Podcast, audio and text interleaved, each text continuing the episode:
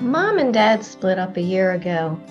Not that any divorce is great, but we kids did fairly well in keeping our contact with Dad while living with Mom. I'm about to enter grad school, and the campus is near where Dad lives. So I'm excited to be able to spend more time with him. However, recently, Dad has found a new partner, and his interactions with me have become fewer and far between. I heard Mom talking with him the other night, and she accused him of pulling away from his children because of that new woman. I thought about Mom's words, and I believe Mom was right. Dad has been interacting less with me since that new partner came along. Maybe it's time I intervene and try to move that woman along. But if I fail, Dad may never speak to me again. I sure miss Dad. There will always be times in our lives when everything was going our way until the proverbial rug is pulled out from under us.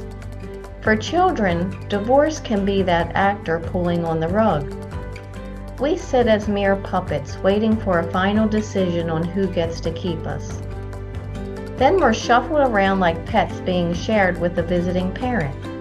For a limited time, for a limited purpose waiting for that bell to ring, which sends us back to the original cages until the next appointed timeshare arises.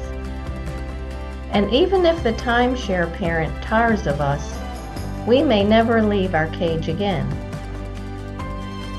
For you, you simply can't let go of the memories of spending time with your father.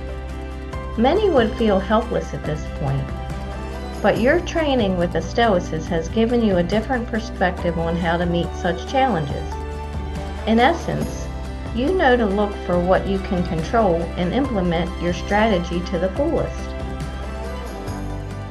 And in this situation, you decide you will create more memories with your dad by writing him daily about the past events you remember as being the most precious in your life that the two of you shared together.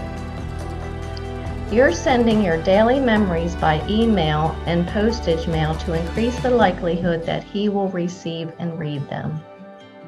The emails are to his personal and work email addresses.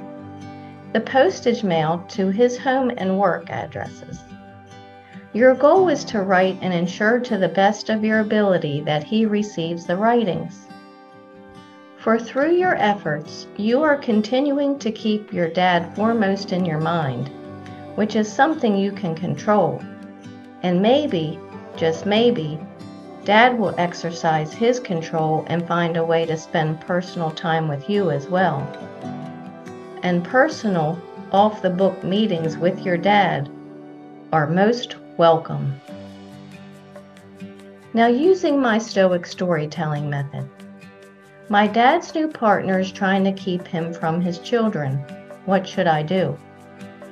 Our actions may be impeded, but there can be no impeding our intentions or dispositions because we can accommodate and adapt. The mind adapts and converts to its own purposes the obstacle to our acting. The impediment to action advances action. What stands in the way becomes the way. Marcus Aurelius. Build up, build up. Prepare the road. Remove the obstacles out of the way of my people. Book of Isaiah. I will increase my efforts to reach out to my dad. It's showtime for me.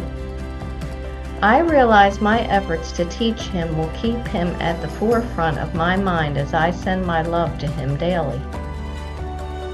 The character trait I improved was realizing there is always something in my control, and I must take the time to find that something and use it when circumstances are ripe for its use. Thank you for sharing your mind with me. For your continued success, hear my secret. When they can't find the time, take control and make it showtime. Now relax Control your mind and be as you wish to seem, empowered. Remember, It's the situation keeping my connection with Him. I'm Lori Stiff, the Stoicist, and I believe in you.